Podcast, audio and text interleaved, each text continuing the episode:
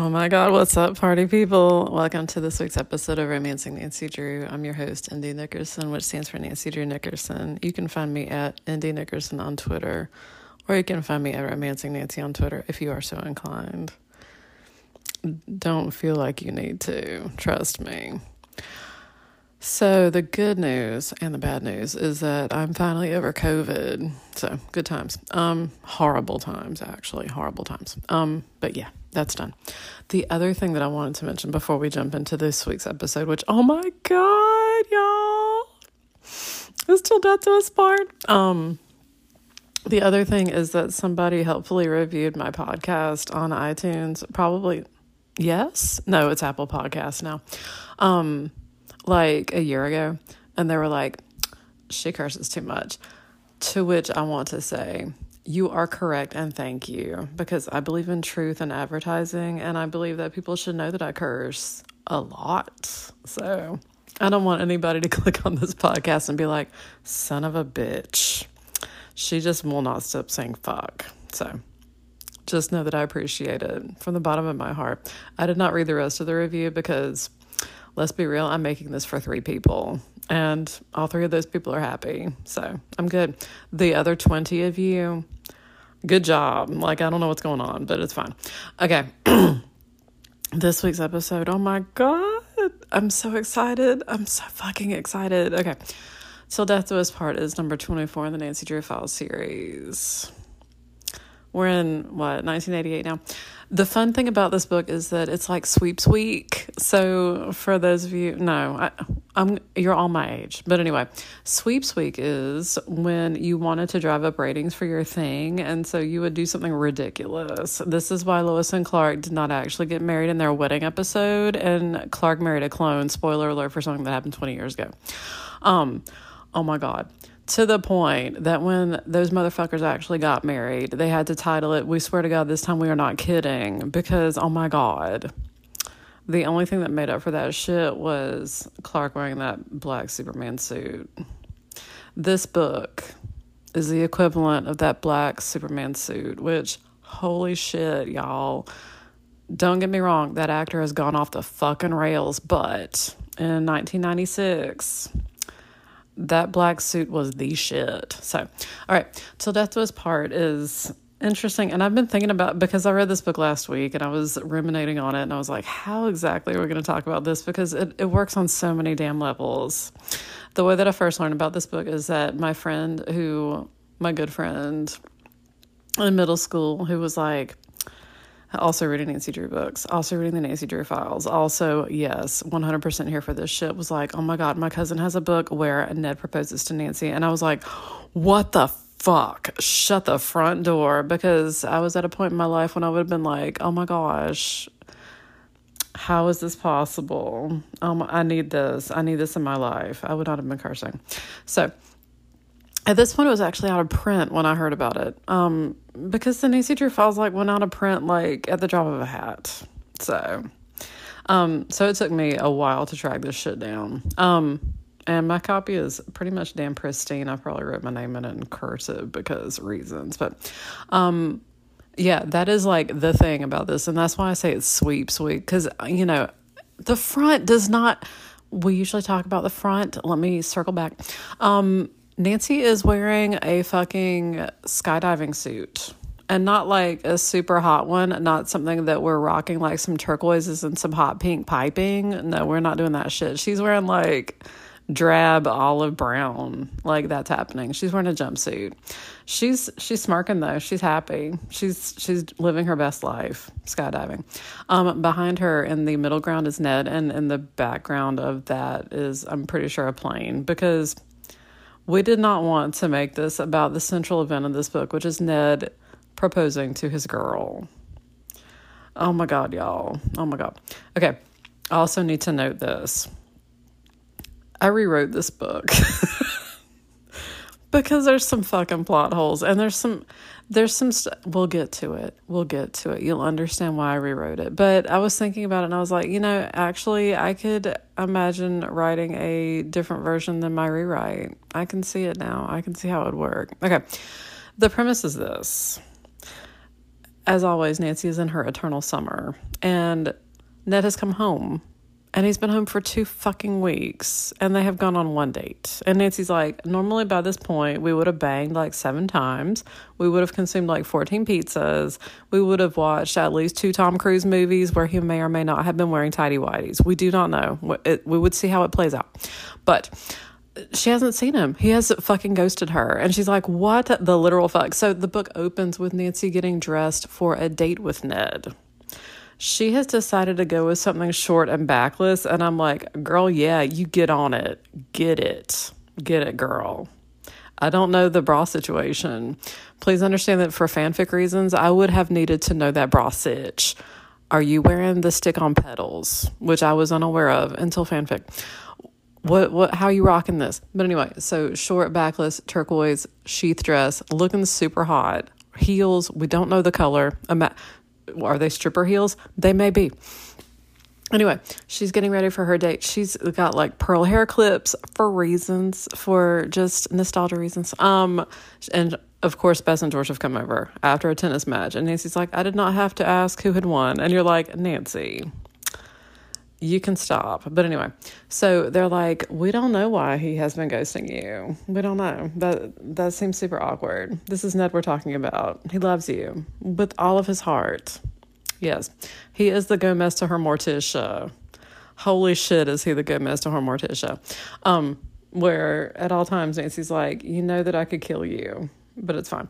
So she's getting ready for her date. She's looking super classy, like really sophisticated. She's like, I'm going to show him what he's been missing. And it's all this, all this super hot spine action. So um, she goes downstairs because Ned has arrived and he's wearing a charcoal suit, a white shirt, and a burgundy tie, I believe.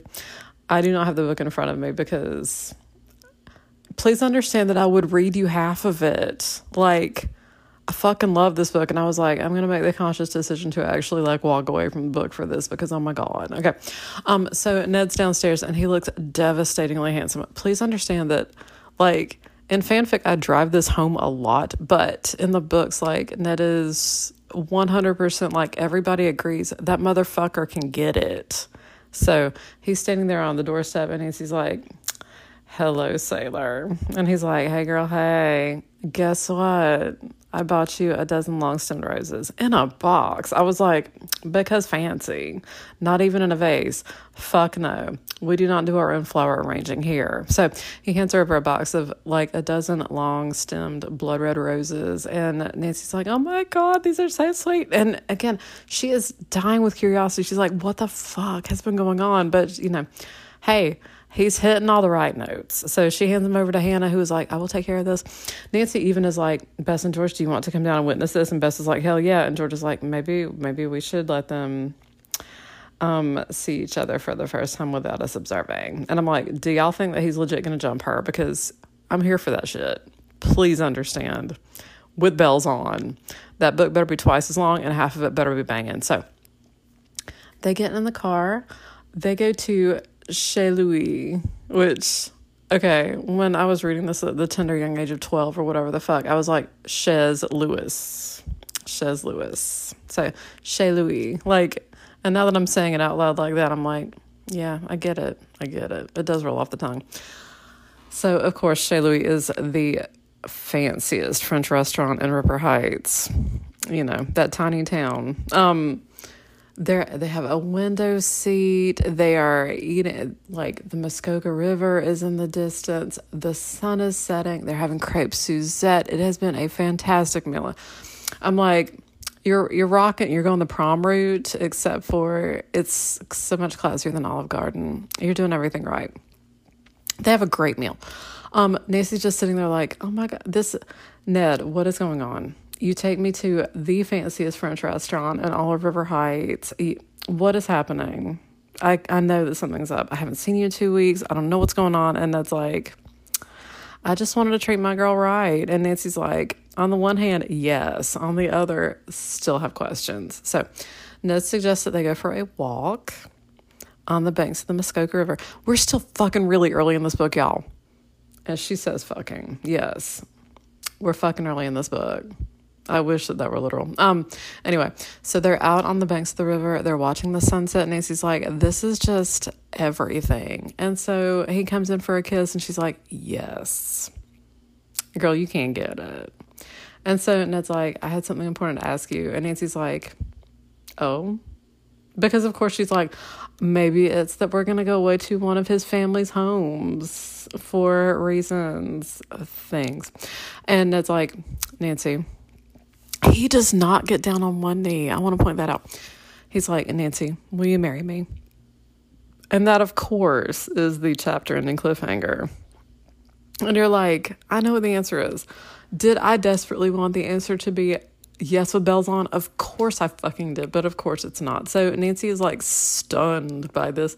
She like actually like takes a step back. She's like, what? Um, hmm?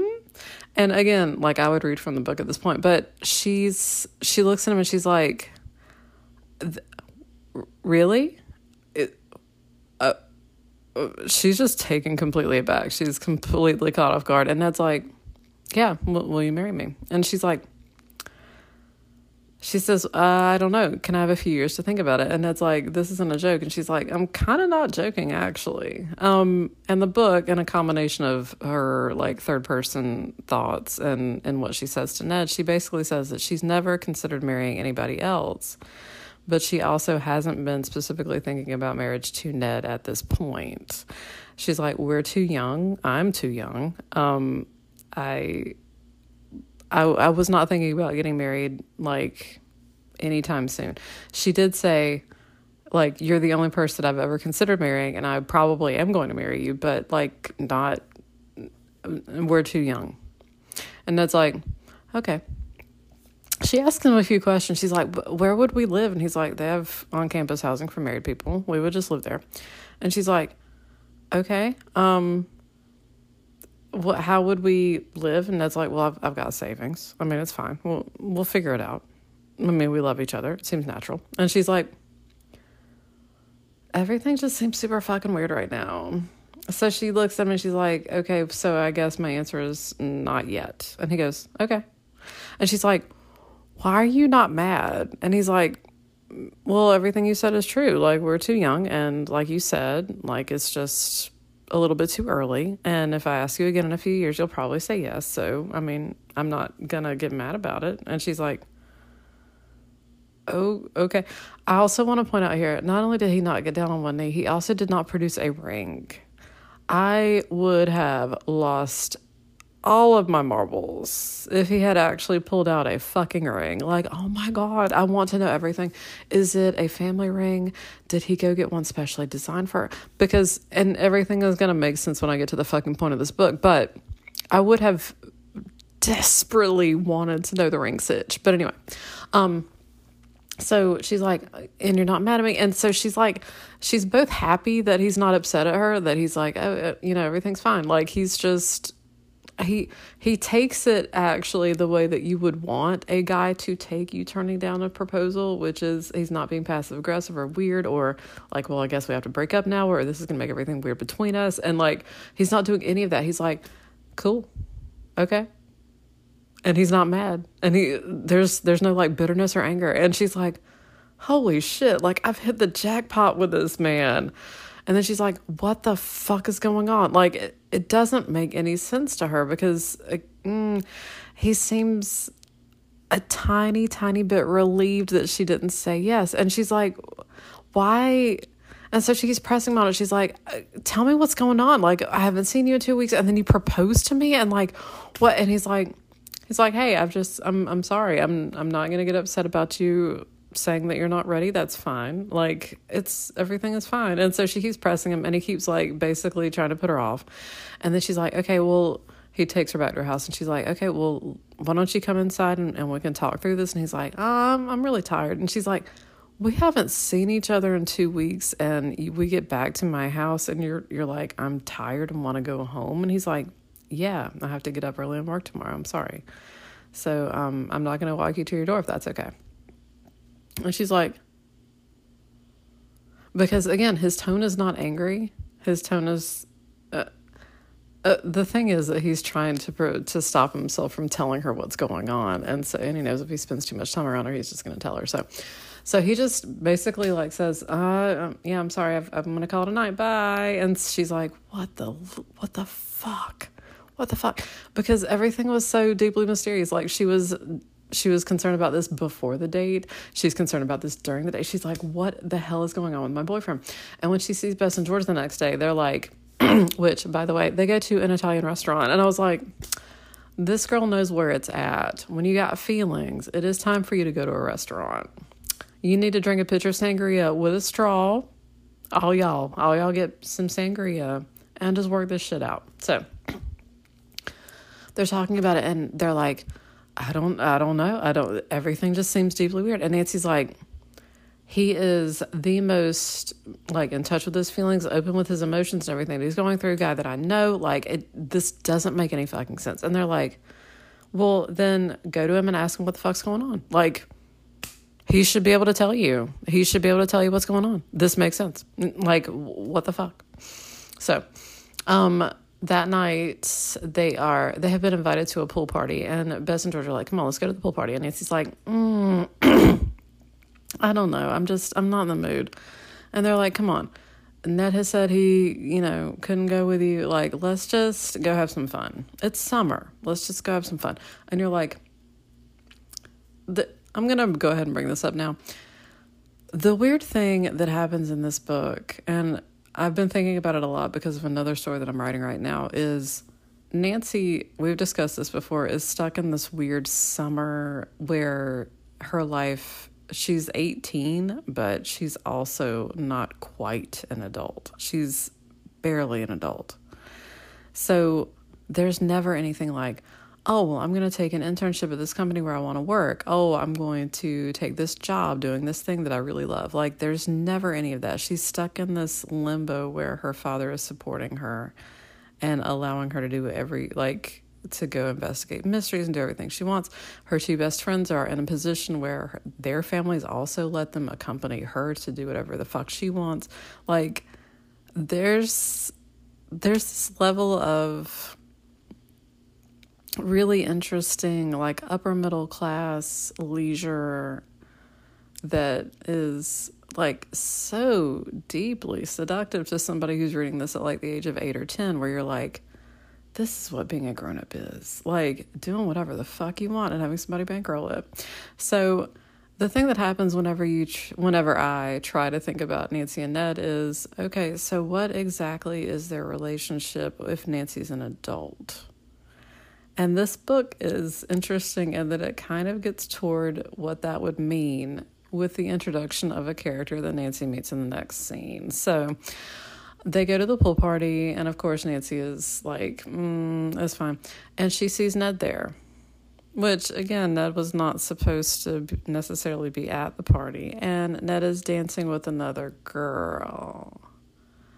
She has long dark hair and she has a real cute body, and she is just dancing real close to Ned. And Nancy's like, huh. Like, she doesn't do what I would do, which is to go over there, grab that bitch by the hair, and throw her in the pool. It's a pool party. There's going to be a pool. There's going to be a fight in that pool. She does not do this. She just sits there and she's like, it's a free country. He can do what he wants. We're not engaged. I mean, we could have been. I'm just saying. Um, but of course, Bess and George are affronted on Nancy's behalf, and they're like, "What the fuck is going on? Like, why is he dancing with her? Why? What? What the fuck is going on? He had proposed to you last night. has he suffered some sort of head injury? What the fuck?" So they're dancing together, and Nancy sees Ned lean down and kiss this girl, and she's like, "Oh shit, it's it's on now. It's on." So she, Nancy, like it's it's taking every bit of her self control not to like fucking march over there and start slapping the shit out of some people. She's like, I don't know what's going on here. And like, Bess and George, of course, are watching all this in abject horror or like, what the literal fuck is happening right now? So Nancy does go over there and oh, actually, I think that Nancy's like getting a snack and trying to figure out what the fuck she's gonna do. When the girl comes over and she's like, hey, so you must be Ned's old girlfriend. Hey, my name is Jessica Thorne. And Nancy's like, Oh, Really? Mm, I, I saw you two were dancing kind of close together, and Jessica's like, yes. Oh my gosh. Ned is the cutest thing, and I love him so much. Oh my gosh. We've gotten very close over these past two weeks. And Nancy's like, that's funny because Ned is my boyfriend, and we are so close that he proposed to me last night. And Jessica's like, that can't be fucking true. That just can't be true. And Nancy's like, yeah, pretty much is. And she's like, Are you sure though? And Nancy's like, Yeah, I'm sure, bitch. Sure that he proposed to me last night. So Jessica marches her tight little ass over to Ned and starts gesticulating, and Nancy cannot hear what she's saying. And so Nancy sees Ned frown and then he glances over at her, but his face is blank when he glances over at Nancy. And then Ned clears his throat and calls for attention at the party because the party is, of course, full of River Heights peeps. And he's like, "Hey, hey, I have an announcement to make. I just wanted to announce that I have I am going to get married." And everybody at the fucking party turns their faces to Nancy at that point and they're smiling. And then Ned says, "To Jessica Thorne." And everybody's faces fall. And Ned is just sitting there like beaming, and he's got Jessica next to him, and a few of them walk over and they're like, "Oh, hey man, congratulations!" But everybody's like, "What the literal fuck is happening right now?" Nobody does the obvious thing, what I would have done, which is to say, "Oh, this is shit about a case." Like, oh my god, y'all, there's some case shit happening. So, Nancy again, refrain it happens later, refrains from grabbing Jessica by the hair and throwing her into the fucking pool. But she's like, what the? Nancy feels so. She's not devastated. It's really interesting. She's just completely floored by this because it doesn't make any sense. Like, it just absolutely doesn't make any sense. And she she talks to Bess and George about it, and she's like, it he he proposed to me last night. There was no sign that it, like the the entire date there was nothing specifically like this happening. I do not understand. There has to there's something going on here. There's absolutely something going on. And her friends were like, there has to be. We're going to kill that bitch. And Nancy's like, no, no, no, let let me talk to him because I don't know what the fuck's going on. And until I talk to him, I'm not going to do anything because I there has to be a reason for this. There just has to be. There just has to be. And again, like this could the angst button could have been pushed so fucking hard on this scene where Nancy could like stomp out of there crying and upset and everything, but instead it's Nancy's just sitting there like, huh, huh, that's odd. And anyway, so the next day, Nancy actually goes over to Ned's house and he is not there. Um, I think that actually she tries to call Ned the next morning and is told that he's already left for work and whatever. So she goes over to his parents' house and she's like, Hey, so, and they're like, We know, we know. We know that he's engaged to this bitch. I love this fucking scene. I love this scene for so many damn reasons. Okay, Nancy's talking to Ned's parents who tell her that Ned intends to marry her. Ned intends to marry Nancy. He has not made a secret of that to his parents. Nancy is actually like a little bit surprised that a that Ned intends to marry her and b that he has told his parents. He is that firm in this belief. But she's also like kind of like it, it does give her the warm fuzzies. Like she's not creeped out by it. She's just like, "Oh shit. Okay. Okay. Cool." Um so yeah, they're like he has made no secret of this. He pretty soon after y'all met, like he he was saying that you were the one that he wanted to marry. So we did not understand what the fuck is happening right now because what the fuck. And so she's like, "Have you met this bitch?" And they're like, "Yes." He brought her over, and Nancy's like, "Okay, what were your impressions of her?" And they're like, I mean, we hate her, but also we don't know why. Like she's she's very well mannered, she's really sweet and nice and everything, but she's not you. And I mean, she seems to like she seems to be of our class, but we fucking hate her because she's not you. So there's that. So and Nancy's like, okay, do you know where Ned is? Because, uh, like, is he at work? Do I need to go over there and grab his ass? And they're like, he's actually at the dentist's office for a cleaning. And Nancy's like, perfect. I will be right back. So Nancy goes to, it's actually a converted Victorian house, which I found deeply interesting. And I was like, this makes sense though. This makes sense. I think that a lot of converted Victorian mansions ended up being places of tooth pain, so it's fine. So Nancy goes in there and she sees Ned in the waiting room and she's like, hey, so, and he's like, hey, um, they have to do my x-rays again because I lost them. And Nancy's like, that seems pretty shitty. Like, are they good, are they good dentists? Because they are not mine. And he's like, yeah, they're good dentists. They have just misplaced my x-rays. So I'm going to be here for a hot minute. Um, Nancy's like, so, um, do you want to talk about what the fuck happened to that pool party? And Ned's like, sure. Let's talk about what happened at the pool party. He seems normal. Again, there while I say did he suffer a head injury, like they don't actually do that in this book. Nancy does not say like is is he suffering from some sort of mental break or ill like there's none of that. She's just like there's an explanation for this and I'm to find out what the fuck it is. So Ned's like Jessica um was in front of my house 2 weeks ago. She was wearing a jogging outfit. I was also wearing a jogging outfit as I had just been jogging and she was like, "Hey, I'm I seem to be lost. Can you tell me how to make my way back to my hotel?" Okay, as you know, Ned lives in Mapleton, Nancy lives in River Heights. River Heights is such that Nancy can actually walk to Bess and George's house depending on which book you're reading. So they live like within a couple blocks of each other. Like it, it seems like a, a quick walk. Ned, on the other hand, lives in Mapleton, and the road between River Heights and Mapleton, like it, it's not like those two communities are jammed right up against each other. It's not like oh the the ETJ for Mapleton just stretches right into River Heights. It's not like that it's that Nancy has to take the river road to get to Mapleton, and you know it's down the Muskoka River and blah blah blah.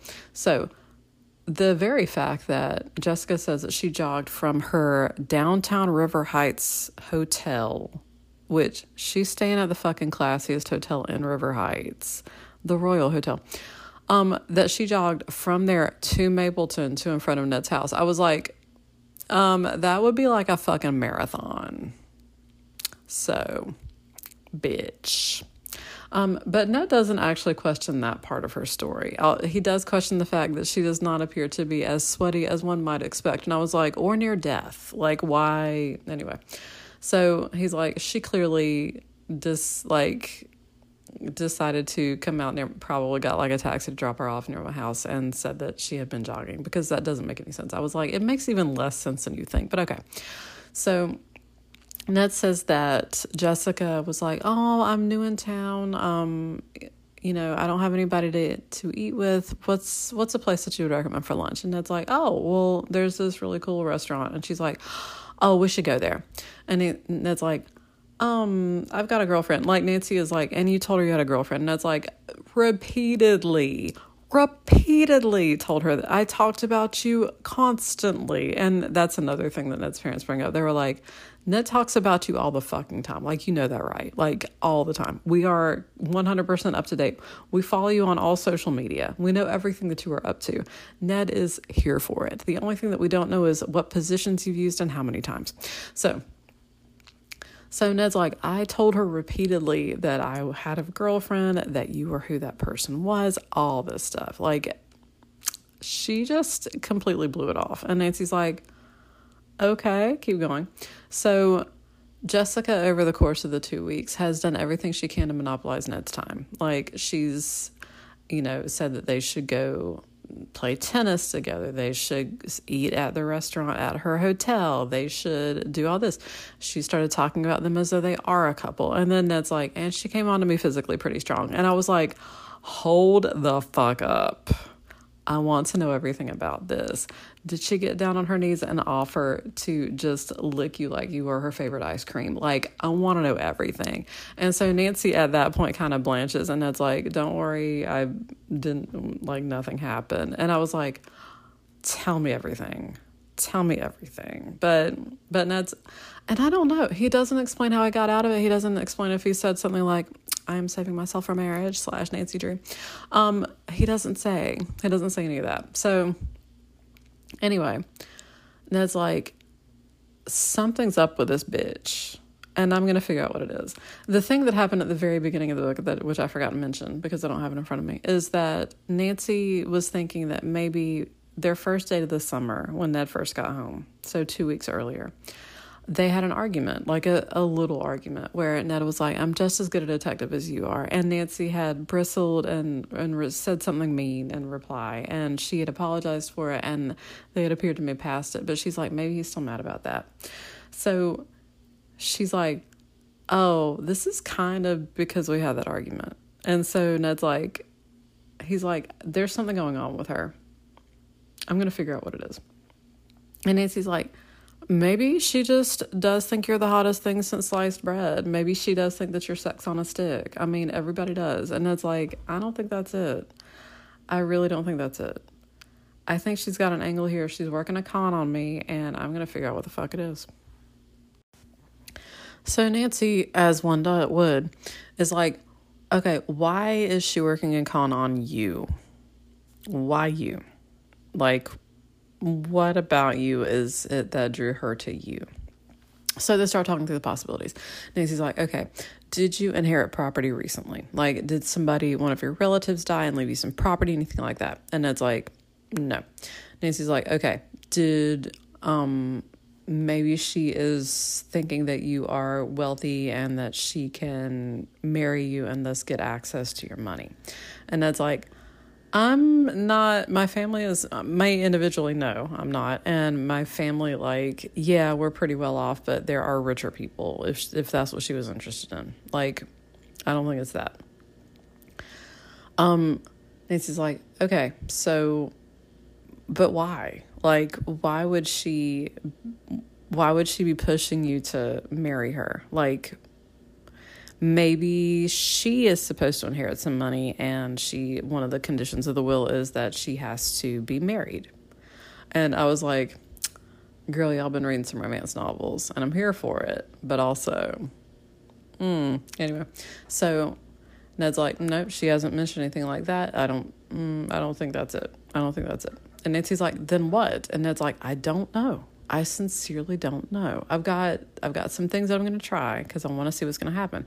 I think that maybe she does want money. Like that seems. I think that's part of it. And she's like, Nancy's like, okay, so then why is she staying at the fanciest hotel in River Heights? And it's like, I don't know. Like I literally saw into her purse and she had like fucking stacks of cash in there. Like I saw her pay her bill in cash. Like I don't know. She doesn't seem to be hard up for money. And Nancy's like, then why the fuck? Why the fuck if the angle is not money? And it's like, I don't know. I, I don't know, but I know that she doesn't love me. And Nancy's like, how do you know that? And she, and he's like, I just know. She's, she's after me for a reason and I don't know what it is. She she showed up at my house. He says that uh, the day before or like the day of, like right before it happened, that she popped up in front of his house. That some girl called his house and asked to speak to him and then hung up before he got to the phone just to confirm that that was his address and that he was home. Um, he spotted somebody who was driving their car nearby and he's not sure who it was of course but it would make some sense that they were kind of like scoping him out watching his habits. And so therefore like she would be jogging at the same time that he would be just to catch him. Like it's it's little things like that that he's like yeah i'm mm, i don't think so. But part of his plan is that like he's going to pursue this until he can figure out what her end game is. And Nancy's like, but you're not going to marry her. And Ned's like, no, hell no. Oh my God, no, no, no, no. Nancy's like, because I do not want to have to stand up at your wedding, like at the end of that fucking movie, The Graduate, and be like, and scream out your name. I don't want that to happen. And Ned's like, I mean, it would be hot though. And you're like, yes. None of that happens in the book. Um, but Nancy's like, you're not gonna actually like go through with a wedding ceremony, and it's like, no, no, no, we're gonna, I'll figure it out before that. Like, fuck no, we're, I'm not gonna actually gonna marry her. And Nancy's like, oh, Ned's called back to take his X-rays, and Nancy says, I just have one more question. Why did you ask me to marry you? And Ned's like, because I had promised myself that you would be the first person that I ever asked, uh, ever proposed to. And Nancy's like, uh, what would you have done if I said yes? And Ned says, What do you think? and winks at her and then leaves. And I was like, You motherfucker. You motherfucker.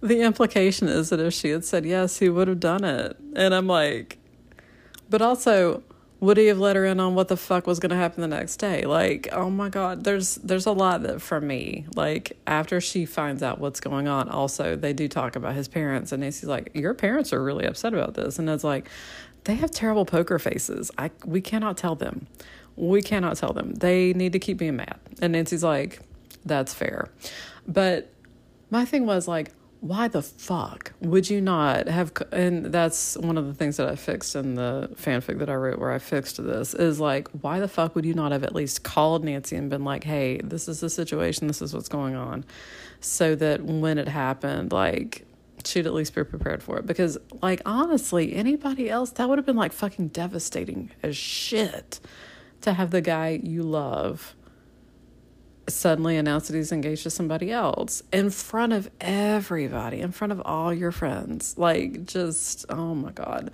This is like you want the ground to open up and eat you. But anyway, so Nancy's like, okay, okay. So we're going to figure out what's going on here because, of course, she's like, I desperately want to know what's going on with this bitch. I gotta know. So she um, goes by and talks to Ned's parents. Um, Ned's the thing is that in my head, Ned's parents own a cabin on Fox Lake, but they don't actually. There's Cedar Lake, I think that is the one that they mention, and there's also the property that they have in Florida, which I think is on Merritt Island. Um, these are just the two properties they name other than their actual principal house. Um, the thing though is that Ned's father is in real estate and so it makes sense that like he would maybe have access to a house on Fox Lake because if his if his agency was handling it or whatever. Um, it also says that Ned's working in insurance slash at his father's company for the summer. So I'm like, does his father have a real estate slash insurance business? I guess that's possible. Also, the insurance thing is going to come up later in like book 54. It's fine. Um, it's okay. It's okay. There, there, lambkins. Um, yeah, so she goes back to talk to his parents um, just to confirm everything that Ned had said. And no, there's been no relative that's died recently. Um, Ned has no expectation of inheriting significantly from any of his relatives. There's none of that. There's nothing. Uh, Nancy says, "Is there anything that you could do to stop the the marriage?" And his parents are like, "No, they're both legally adults. There's nothing we could do." If she decided that she wanted to do that. Um, the next thing that Ned Nancy thinks about related to Ned is that maybe he's gonna go pro. And that would make some sense for if she was like, oh, well, you know, I've heard rumors that he's going to be drafted. And so therefore I'm going to like snag myself a future NFL All Star, whatever the fuck. All the sports words. Um, so Nancy calls up uh, Coach Burnett, who is who you will remember from the book where Nancy and Ned break up. And that's actually a thing that she thinks about whenever she calls him because he's like, You are always welcome to come up and, and watch one of the basketball games. You have ringside seats, court side seats.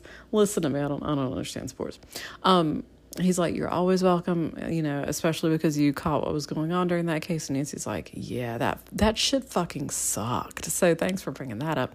Thanks for just digging your finger into that wound. Um, so she asks him if Ned is pro material. And he's like, In which sport? Because Ned plays football, basketball, and baseball and is considered pro material in all three of those things. He is a triple threat. Um, and he says, while Ned you know, could easily be drafted any of those things. There's been no nothing that's been going on lately about that. Like there's nothing that he could point out. Which again, I was like, yes, for fanfic reasons. Um, and Nancy's like, okay, so that's out. That's not it. And she, again, she keeps circling back to money because it doesn't really make much sense. If she doesn't love Ned, then why the fuck? What is going on? What is going on? So she decides that she needs to find out some about Jessica. Because she knows she doesn't know that much about Jessica. And one thing that Nancy does when she's just she's clearing her mind, um, God, is she decides to go take a small plane out for reasons, just to to look at the countryside and you know, think about things. Which I did like that this was kind of a callback to Sinister Paradise, which is the one where Nancy's like, "Oh yeah, I know how to fly. I just don't know how to fly a fucking Huey helicopter." Um, So Nancy takes a Cessna out. Please understand that the only context in which I know the word Cessna is from Nancy Drew Files. Um, so she goes out and flies, and she's she's feeling pretty good about things. When she gets back to the River Heights airport, because I was like, of course, of course, that fucking town has a tiny, tiny airport. Um, because Nancy has rented a plane. Carson has not yet bought her her own small craft for reasons. Um, she sees Jessica, who has just come back in. Jessica also has her pilot license, and Jessica enjoys skydiving. And you're like, ah, the cover is suddenly making some sense. So Jessica's like, hey, girl, hey, Ned's old girlfriend. And Nancy's like, hey, bitch. And Jessica's like, you know what? We should go skydiving. Have you been skydiving? And Nancy's like, yes, I have been skydiving. And Jessica's like, oh, how many jumps have you had? And Nancy's like, she says some number that I think is like 22. I think it's right around 22. Which I've got so many questions. Um, and Jessica's like, oh, well, I've had like 54 and we should go skydiving, which I do know from fiction that apparently there is, I think it's 50, you have to do 50 tandem jumps before you can do, or 50 with some other person jumps. But anyway, um, something like that. So, Nancy does not want to do this, but she's also doesn't want to look like she's not as good as Jessica. So she's like, "Sure, bitch, let's do it. Let's let's go skydiving. Fuck you." The book goes into what I assume to be excruciating, accurate detail about everything that goes into packing your fucking skydiving equipment to the point that like Nancy actually like packs her own chute and backup chute and pull cords and all that shit. Like puts the bungee shit on it, all that shit. And then she goes and puts on her jumpsuit, and then she and Jessica get on the plane. And Jessica's like, "Oh, do you want me to do like a, a last check of your equipment?" Nancy's like, "Fuck no," because I don't want you touching my shit. And Jessica's like, "Fair." And then they get up to, I think that Jessica wants to go to like eight hundred feet. I, I don't remember. Anyway, so that's going to allow them like forty five seconds of free fall or something like that. And Nancy's like that's a fucking lot. She's Nancy has sky skydove enough that she's like, mm, like time seems to stretch. IDK, IDK. But anyway, so they end up they go to oh, some terrible height. Please understand that I would probably die. Like they would get up there and be like, "Okay, you need to exit the plane," and I'd be like, "No." Just a flat out no. So um, Nancy decides that she's going to go first, and she also dives off the plane head first because guess what, bitch? She's like, she ain't going to top that. I like that this is like one of the only parts of the books where Nancy actually becomes a little bit petty and jealous about this. It's nice, where she's like, I'm better than you, bitch. I need you to know that, that I'm going to find out what's going on the fuck with you. So, my father, the inventor of toaster strudel, yes. So Nancy jumps off the plane. She's she like looks around. She's like, "Yeah, it's exhilarating. Yeah." And then she pulls her cord and nothing happens. And of course, because we have to end 25 fucking chapters on cliffhangers. So she pulls her cord, nothing happens. And she knows that she's going to hit the ground in 30 seconds. She pulls her backup chute, nothing happens. She's like, I'm going to die. I'm legit to die. Like, there's no way I'm not gonna die. Um, and then Jessica comes up behind her and messes with her pack a little bit, and then Nancy is actually Nancy tries it again, and her chute actually goes off, and it's like far. It's not outside when she could do it safely. It's just like it's not at a good time for her to do it, but it's better than actually plummeting to the ground at that speed. So she manages to make the best landing that she can. She's just like I think she kind of like tumbles to the ground and does like the kind of thing that one would do in that situation, which for me would be pass out and die.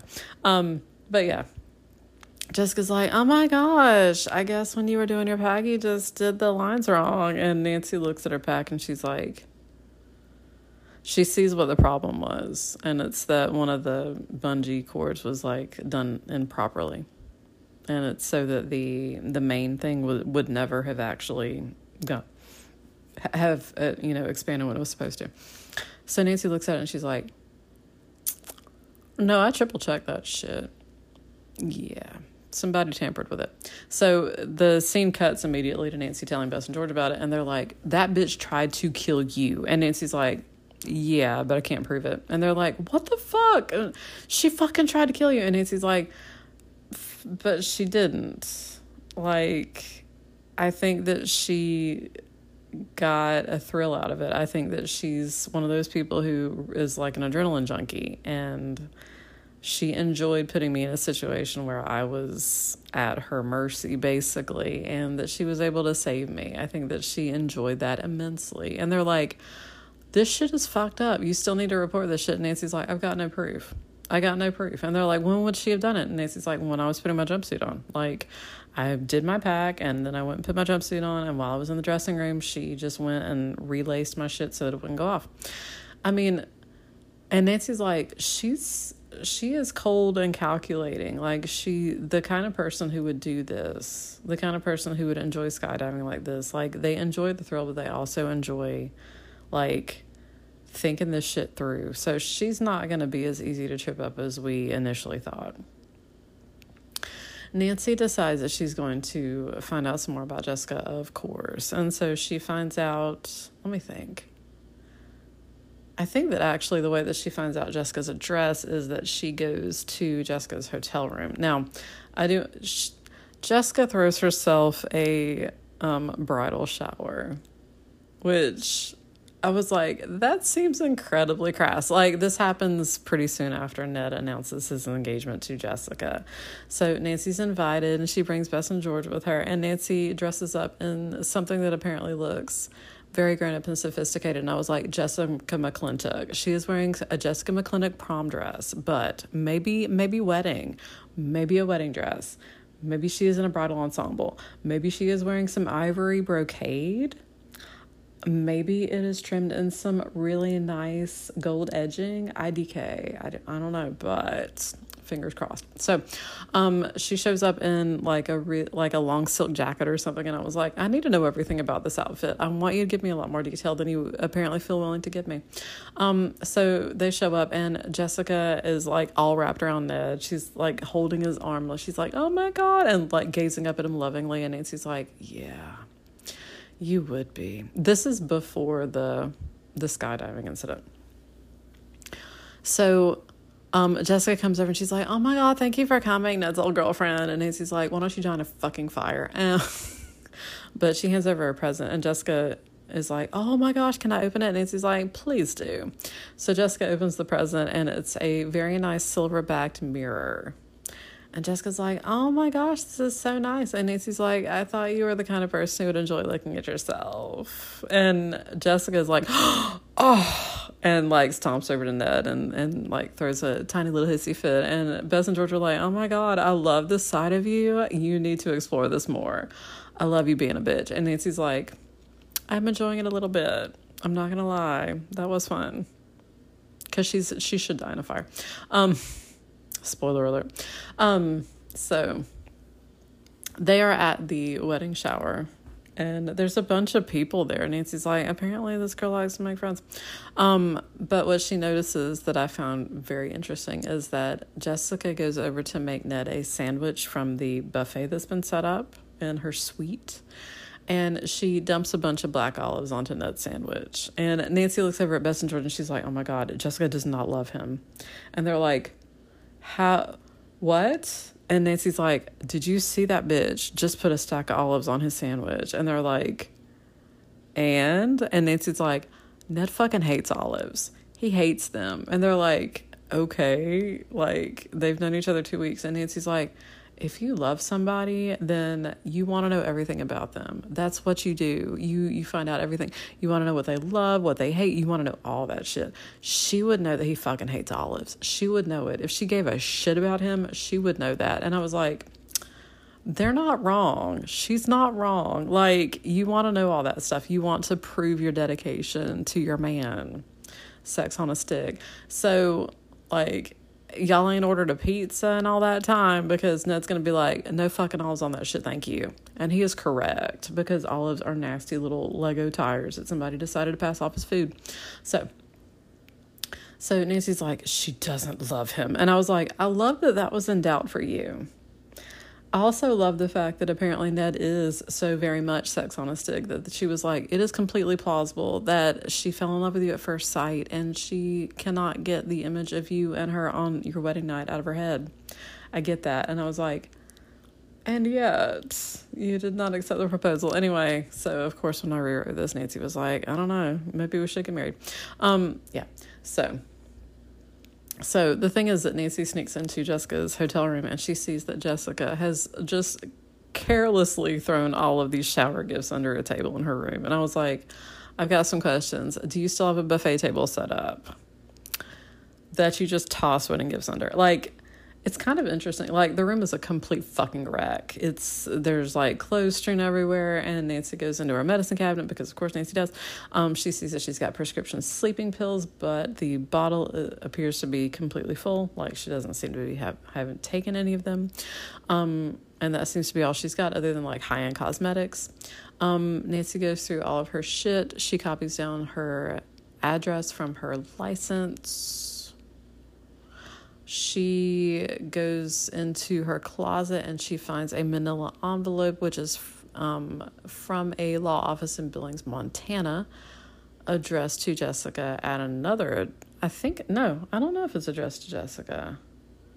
I can't remember. I don't know if maybe that part's X'd out or whatever because maybe it would have given her too much information at that point. But um, anyway, it's a it's from a law office from Billings, Montana. And when she opens it up, she finds a bunch of newspaper clippings and they're all of young men who have dark hair and square jaws, and much like Ned, and all of them have these X's, these sinister X's marked over them, other than Ned.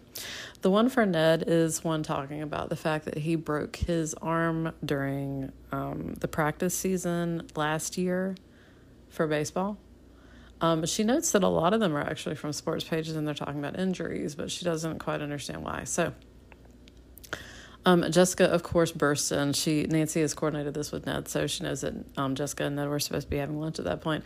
Jessica bursts in and she's like, "Please finish getting my room ready because I have just had the most boring lunch of my life." And Nancy's like, "You don't love him." Oh, see, Senorita. Like Nancy tries to pass herself off by using Spanish, and I was like, mm, mm. She also takes a towel from the the her housekeeping cart and puts it around her hair as a disguise. And I was like, again, I've got some questions as to, mm, like, why did you not come prepared for this?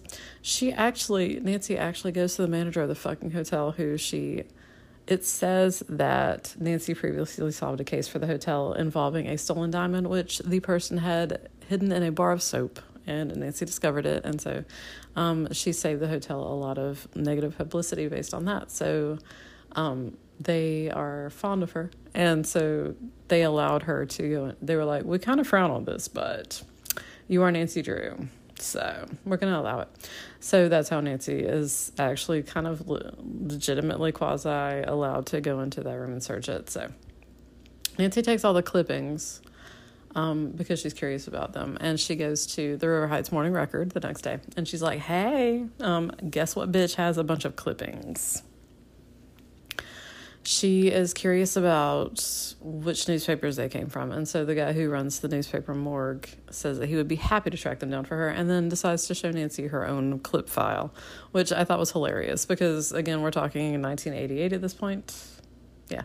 Um, so that means that, like, when you're talking about the morgue, you are legit talking about clippings. And if you were at a newspaper, you almost certainly would have had to go to, like, legit files, paper files, to see what had run in the paper about other things. So, anyway, um, so he tracks them down for her, and she calls some of them, and none of them have heard of Jessica. None of them know what she's talking about. It it seems that she had eliminated all of them except for Ned. So, because she's worried that maybe maybe Jessica has pulled this con before, and so she kind of wants to track down what's going on with that.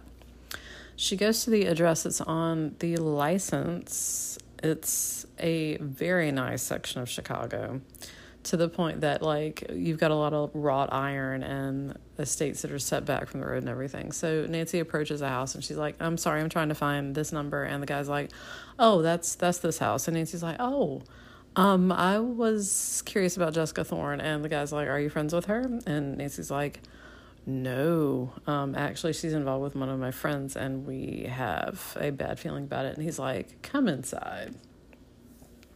He has a British accent, which I'm not even going to attempt. Um, so he sits down and he tells Nancy that he was the butler for the Thorne family. Um, that both Na- both of Jessica's parents died. I think that there was a car crash, or anyway, they died within a year of each other, um, or maybe at the same time. I don't remember. Um, anyway, they're dead. They cut Jessica off without a fucking penny in their will. Uh, Jessica grew up in that house. She was an only child. She was spoiled as absolute shit. Um, she got into so much trouble. Grand Theft Auto. The butler, the British butler, who stayed on when somebody else bought the house, told Nancy that he had heard allegations that Jessica got involved with a married person in legislature, and that was like real, real bad for her parents who had to hush that up. So I was like, then how'd you hear about it? Got some questions. Anyway, um, so yeah, shoplifting. And Nancy was like, was this after they cut her off? And he was like, no, no, um, before. She just, she gets in with bad people. She, you know, she parties hard. She, she was willful and spoiled and everything. And so she just, and Nancy's like, okay, so she's a thrill seeker and she's a sociopath. Like, that's what you're telling me. And he's like, yeah. Um, Mike O'Malley, and I think that Nancy had seen that name maybe on the address. I think that maybe that's where she found it um, on the Billings, Montana envelope. So she asked about him, and the butler says, Oh, that was the straw that broke the camel's back in a way. And Nancy's like, Oh, and he goes, Yeah, she married him. And Nancy's like, So Jessica's married. And the guy goes, I, I don't know. All I can tell you is that she was married to him. And Nancy's like, So what kind of guy is he? And the butler's like, He seemed like a really nice guy, actually. He's a welder. Um, so he's not of her social class. But yeah, so once they found out that Jessica had run off and married Mike O'Malley, they completely cut her out of their will. And that was it. They left everything to charity, basically. And Nancy's like, huh. So, okay. So that means that Jessica was cut off from the lifestyle to which she was accustomed, basically. Nancy goes to the address. I'm pretty sure she goes to the address that, that was on the legal office envelope. And when the person who answers the door is like a little bit older than Nancy, and so she's like, Hey, do the um, O'Malleys live here? And they're like, uh, No, they died. And we bought the house. Like, we closed on the house within like a month or two of now. Like they have just moved in. And Nancy's like, huh. So she's looking around in the neighborhood, and the neighborhood seems to be a working class neighborhood, but it seems like decent. Like people are taking care of their yards. It's, you know, the houses are small, but they're well cared for.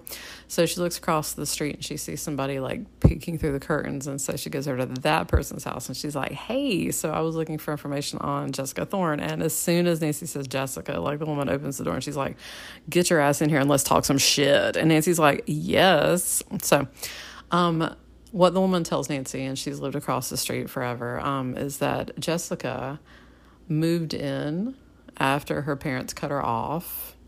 Um, she made Mike's life miserable to the point that he actually left the house. So he left. Jessica took over the house. She made the Mike's parents move into the basement because she wanted the rest of the house to herself. She had her friends coming by at all hours. She was living as though she was still living with her parents. So she was just being a party girl. Um, but then the O'Malleys died, I think, in a car crash. I can't. I can't remember who died of what, but anyway, both of Jessica's parents are dead, and both of Mike's parents are dead. So I think it was a car crash for them. Um, they died. Jessica sold the house she just fucking sold the house. And Nancy's like, that explains where the cash came from. She sold the house and she's got the money from the sale of the house. That's that's it. But also she's living at the Royal Hotel and spending money like it's going out of style. Ned also tells Nancy that he over uh, during their lunch, um, Jessica was called to the phone and he overheard her talking to somebody saying something like you'll get your money like don't blow it by calling me again or something like that and so she's like okay So Jessica's living above her means. And one thing that Ned comes up with is that he wants to see if if Jessica like just wants money. So it's so fucking weird. Like Jessica goes over to Nancy's house, and I think this happens the day after the skydiving incident. She goes over and she's like, "Oh my gosh, I just wanted to check on you and see if you are okay." And like Bess and George are over, and this is when Nancy's telling them about it, and they're like, oh, "That bitch! Oh my god, she's just come over here to rub it in." And and Jessica's like, oh, well, I just, and also Jessica knows that Nancy's a detective. And so Jessica like wanders over to Nancy's desk and she's like, oh, you've got some files from your cases. And Nancy's like, yeah, get the fuck away from that. My clients value their privacy. But then Ned comes up. Ned is in, I, I want you to sit back and picture it Sicily, 1932. Um, a Barbie pink convertible. Barbie pink he pulls up in that shit. Like late model Barbie pink convertible. And he's like, Jessica's like, why the fuck are you at Nancy's house with this car? And Ned's like, because I saw your rental car out here. And Jessica's like, shit, he's got me. Um, but he's like, hey, so I got this car for you. And Jessica's like, what? And Ned's like, it's a test drive. If you want it, then just say the word and I will pull the trigger on this. And Jessica like gazes lovingly at the car, gets in, looks at it, and she's like, No, take it back. And Ned's like, You don't want it? And Jessica's like, Of course I do. And Ned's like, Then let me buy it for you. I want to treat you right. And Nancy's like, like biting the inside of her cheek. She's like, I'm going to die. Um, and he's like, "Come on." And Jessica's like, "No, no. We we're just going to be starting out. We need to save money. Take it back." And Ned's like, "If you're sure." And Jessica's like, "I'm sure." So Ned's like, I don't. It's so weird. Like, I feel like her motivation here has to be money, but she turns that down. And Nancy's like, I don't know. I just don't know. Um, they arrange to see each other at the mall because Ned is supposed to meet Jessica to pick up wedding rings. Just to, and Nancy's like, this is getting uncomfortably like real for y'all to be picking up wedding rings. And it's like, don't worry about it. Seriously, I'm not going to fucking exchange rings with this bitch. And Nancy's like, you better not. You better fucking not. So they're like behind a fountain. And that's like, hey, can can we make out a little bit? Cause oh my god, I miss you so much. And Nancy's like, Ned, we are in public. Jessica's gonna be walking in the mall any second now. Ned's like, into the other entrance. She's gonna be all the way across the fucking mall. She's not gonna see us. We're behind a fountain. That's fine. So they, of course, start making out. And of course, the fountain clicks off. And of course, Jessica's like, what the fuck is going on? And she, I'm picturing like the most popular girls in school at this point where she's just shaking her little head and she's like, what the fuck? Um, so she looks over at Ned and she's like, Ned Nickerson, what are you doing? And Ned's like, I was Nancy just was refusing to believe that we're over and so I was just comforting her and Jessica's like with your dick. Um so Nancy stomps over there and she's like, and because she's trying to play it off as though that's what actually was happening, she's like, she thinks back to her acting classes, which I love. And she's like, and she closes her eyes and, and makes tears well up. And she looks at Jessica and she's like, I hate you for stealing that from me. Oh my God.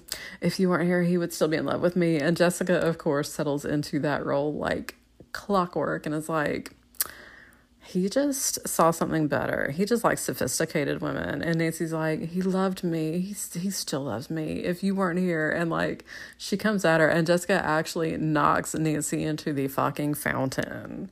This is when the pool happens. Um, and so Nancy like shrieks, and Jessica's like, so there, bitch, and stomps off with Ned. And Nancy's like, and the guy who was who cut off the fountain to clean it is like, are you okay? And as soon as they're far enough away, Nancy just bursts into laughter because she's like, this has been a fun ride. This has just been a fun ride. So clearly, because I could spend the next four hours on this. Okay. Nancy talks to her father, who um, tracks down the law firm, but of course, they're not going to tell him anything. But Nancy also, because Mike has moved out and nobody knows where he is, um, Nancy calls the Welders Union and says that she is a bookkeeper for a fictitious company and that she needs to send Mike a paycheck that was missing, but she is apparently not at his, last known address. And so they give her an address in Detroit. Is it Detroit? I believe it is Detroit. Um, so Nancy actually um, takes a small plane to Detroit. She flies her happy ass there. Um, she tracks down Mike, who is living in a much worse place actually than he was back in Chicago. Um, as soon as he opens the door, Nancy mentions Jessica, and Mike runs like he hauls ass and actually manages to hurt his foot. And he's like, "Yeah, let's let's just go back to your place and clean and bandage that, and I'll tell you why I'm here." And no, Jessica didn't send me because that's what he's terrified of. He's like, "She has made my life a living hell." And I never want to see her again, and I begged her for a divorce. Um, after Nancy found out about Mike and the fact that Jessica married Mike, Nancy does tell Ned about it, and she's like, "If if Jessica's already married," and Ned says, "Oh no," she says that they've been divorced, and Nancy's like, huh okay okay. Because she's again she's trying to figure out the angle. So she talks to mike and she's like so you and jessica are divorced? And he goes mm, we're not. I wish we were. I, I really wish we were. And nancy figures out based on the timing that there's no way. Now of course jessica can claim that she that she's been abandoned but based on Illinois law, like there's there's a certain timeline that you can follow based on whether both parties are into it or not. Anyway, um, so yeah, they're not divorced, even though Jessica swears to know that they are. So, um, she's she's talking to Mike and she says, "Okay, so Jessica, Jessica got cut off by her parents," and he's like, "Yeah, she one hundred percent was cut off by her parents." So they talk for a while, and Nancy's like, "Are you going to inherit any money?" Because Jessica was not like that. That was it. There was nobody else she can expect to inherit from. And um, Mike's like, "Yeah, I have an aunt who who came from my parents' funeral. That's the last time I saw her. Um, she seemed to be fine." And Nancy's like, "Is she wealthy?" And he goes, "Yeah, she's got a ranch near Billings, Montana. Um, it's you know she's she's wealthy and." Oh, like I'm her heir. And Nancy's like, I've got a real bad feeling that she's died, so I need you to call. I'm really sorry. So he calls and he confirms with the law office that yes, indeed, his aunt died and left her estate to him, which is why they were trying to reach him. And Nancy says, Okay, okay. Um, did you by chance break your left arm? Because she notices him rubbing his arm. And he goes, Yeah, I did actually.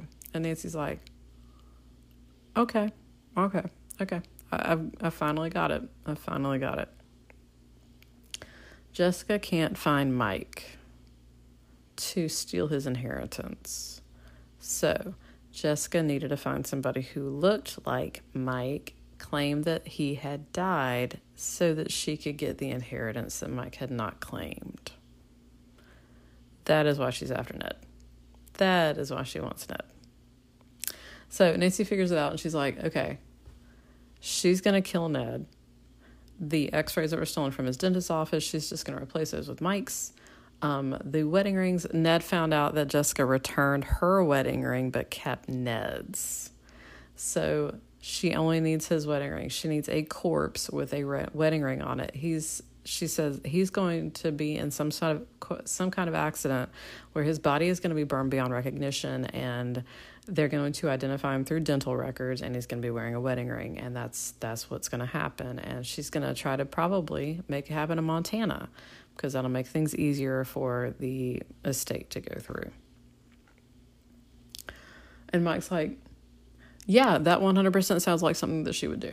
So, um, Nancy says, I need you to come back with me because she's trying to kill my boyfriend because she can't find you. Like, I'm not, anyway, so that he can take care of everything. So, Mike gets on the plane with Nancy. They fly back to Chicago. Um, Nancy actually calls Ned's mother and is like, "Look, under no cir- I need you to le- to reach Ned for me because I can't reach him. Under no circumstances should Ned be alone with Jessica under no circumstances. Um, and she she says it's too long to explain, but he's um, there's a look-alike situation, broken arm. There's an inheritance involved, and she's going to try to kill him. And Edith is like, okay, so she makes some notes and she says, okay, as soon as he gets here, I will tell him what's going on. And I, and okay. So Nancy stops on the way there, or I think maybe as soon as she reaches River Heights, she calls Ned's house. And no, uh, James answers and he's like, Ned's gone. And Nancy's like, what the fuck? I called specifically so that I did not want that to happen. And what had happened is, um, Edith was outside when Ned came home. He and he came and left without Edith intercepting him and telling him the message. And he was going to go somewhere with Jessica. They were going to go visit some relatives of hers in Detroit. And Nancy's like, she doesn't have any relatives in Detroit. She's going to kill him. She's going to kill him. She's pulling the trigger on it. So, um, they rent. Nancy, of course, is at the River Heights Airport. She finds out that Jessica and Ned just left the River Heights Airport. Apparently, like thirty minutes earlier, or it like it's it was very quick. It was within the hour. Um, so Nancy rents a bigger, faster plane, which I love. Um, I think who goes with them? I think that like I think Bess and George end up going with her, or maybe it's just George. Anyway, um, I feel like it's Bess and George, and also Mike. Mike decides to come along because why the fuck not? Um, so Nancy sends a radio message ahead. They call the FBI. They um, she so she sends out messages to all of the airports to say that if Jessica calls in, if she does anything with her flight plan to like divert her, to tell her that she needs to land, some sort of emergency, anything to get her in custody, basically.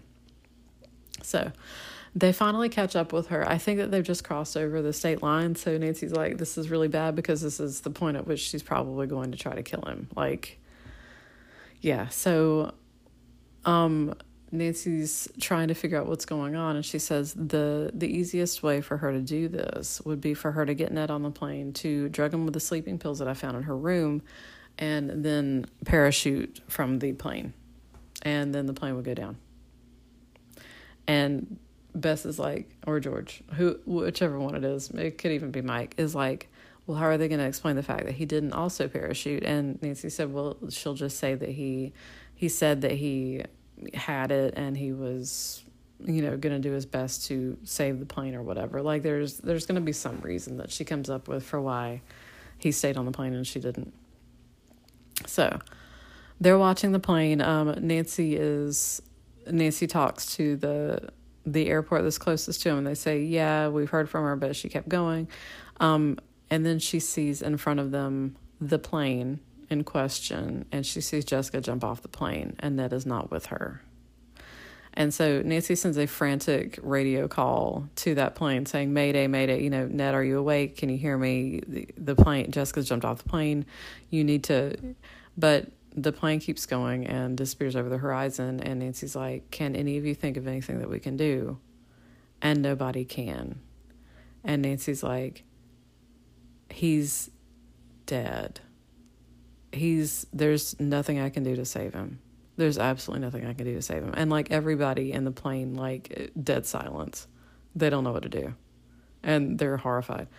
And so Nancy turns around and they're like, What are you doing? And she's like, I can't do anything to save Ned, but I can sure as shit catch Jessica. So she turns the plane around, lands it where Jessica had uh, done her skydiving and actually landed in a field. And she catches up to her and jessica's like what the fuck? Like what are you doing here? How dare you? And nancy's like i've got mike right here and you're not going to get away with this. And um and then the plane that jessica had been in comes back and lands near hers and ned comes off the plane and Mike actually is the one who tackles Jessica and is like, We're going to take your ass in, girl. We're going to take that ass. Um, Nancy's like, Oh my God. Like, and Ned comes over and they, they hug each other hard. And Ned's like, Yeah, she tried to drug me. And Nancy's like, What the? How? How? And Ned's like, Yeah, I had a, I had a bad feeling because she offered me a cup of coffee. And so I went and dumped it out when she wasn't looking and saw some half dissolved tablets in it. So good job there. So she, um, she tested to see if he was asleep and he just faked being asleep and she put his wedding ring on and blah blah blah so she also whenever she heard nancy radioing the local tower slash airport, um, she smashed the radio out of anger, and so that's why Ned didn't hear Nancy slash couldn't respond to her when she was calling him.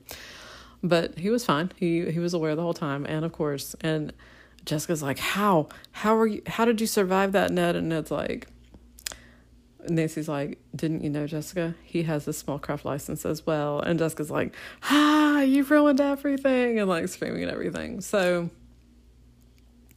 hilariously, that's pretty much how the book ends. Like, Ned's like, I don't want to think about marriage for a damn long time after this. And they all laugh, and you're like, holy shit like the the cops come up and and take jessica into custody because mm, attempted murder um some people nearby have offered to put everybody up for the night and i was like hell yeah y'all need to sneak off and bang in a hammock um yeah so and that's it. That's it. Like oh my god. Oh, way to just start the next book like not not talking about this ever again. Like I'm I'm gonna go ahead and be that bitch. Like there's a book later, this is book number seventy four, where this Australian dick in both senses of that word actually both detective and asshole um proposes to Nancy and she thinks about it. And you're like no everything is wrong okay i feel like the characterization of Ned here is, of course, they fuck with it for dramatic purposes because it's like Ned would not have done this. It doesn't feel like it. Like there's there's a whole like I'm I am a good detective. I've helped you on a lot of cases. I you know, I know what I'm doing here. I, I have something to prove. Sure. Sure. Like okay. Like there's a thing that happens later where that that kind of plays out a little bit further but like it it doesn't really go with what we know of Ned's personality at this point for him to be like that like for him to not give Nancy a heads up about this. But also the other thing that I kind of want to talk about here is uh, Jessica Thorne as a foil for Nancy. Because I saw some really interesting connections between their characters that I've I was like, mm, again, you have you have Nancy who has been raised uh, in a certain part of society where she's like, yes, my father slash his money can get me out of pretty much fucking anything. So she flaunts shit she breaks the law on the regular. She she breaks into places, she picks locks like to the point that if anybody if a law enforcement officer actually like stopped her and discovered fucking lockpick equipment on her person, she would be in fucking trouble. Like that level of shit. The kind of stuff that she pulls to to catch people like, "Oh my god, y'all, like holy shit." So, in a way, Jessica is Nancy inverted. It's like, yeah, I'm above all this shit and I'm going to use it. Like, I love the fact that that's like, she came on to me. And I'm like, because Jessica represents sexuality in a way that Nancy cannot. Like, Jessica is. Jessica's over 18. Jessica has already been married. So Jessica, therefore, is sexually experienced. Like, it, the book, of course, is not going to come out and say it, just like they're not going to tell you that Bess fucking banged that soap opera star in the back of his limo like a screen fucking door. Um, but but Jessica's been married. Jessica's, you know, she's she's got life experience that Nancy lacks at this point. point, and for her to be focused on Ned is really interesting in that like Jessica doesn't give a fuck about Ned. Jessica wants Ned's corpse. Jessica needs Ned's corpse she needs it so that she can claim that massive inheritance so that she can for another six months or a year or whatever live the lifestyle to which she has become accustomed. Um like I love the the shade of the whole like oh yeah and she was banging a married senator or whatever the fuck like mm, again, she does whatever the fuck she wants. And I'm like, Nancy does whatever the fuck she wants. Like, let's just be real about that. Jessica does not appear to have any sort of life prospects. Like, she's she'd be good at being a socialite, but she doesn't have access to the money required. Um, she's she's hot, so she could attract somebody, but she also, interestingly, is taking a path that would mean that she doesn't necessarily need to be hooked to anybody. Like, she does seem to want to suck Mike's family absolutely fucking dry, so there's that. But and oh my god, all the all the O and Shay and and names that Nancy runs into on that street. Oh my god.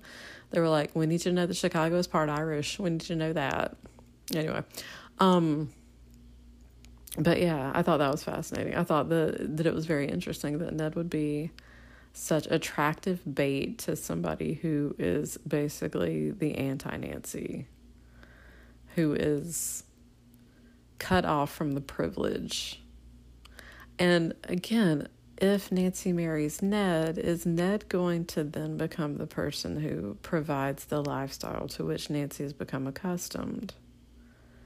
Kind of in the same way that Jessica was trying to marry. Well, Jessica's not trying to marry Ned, is the thing. Jessica is already married into the money that she wants. She just needs to kill him to get to it. Whereas Nancy, like, again, beloved Disney princess from all Animals, daughter of the man who invented toaster strudel, like, like everything about her life very much means that marrying Ned would maybe be a step, maybe a lateral move. Like it's Ned doesn't have the cachet that Carson Drew does. Like, let's just go ahead and say it. It's it's really fascinating to me, and the fact that Nancy's like, yeah, one day I'd like to marry. him. But again, like, what the fuck is Nancy going to be doing to be gainfully employed? Because she's she's just good, real good at doing illegal shit. It would be really interesting to me to see a, a version of Nancy that just leans in on that, like Am I a mercenary? Maybe. Is it for good reasons? Yes. So there's that. But yeah, like, damn it, Jessica.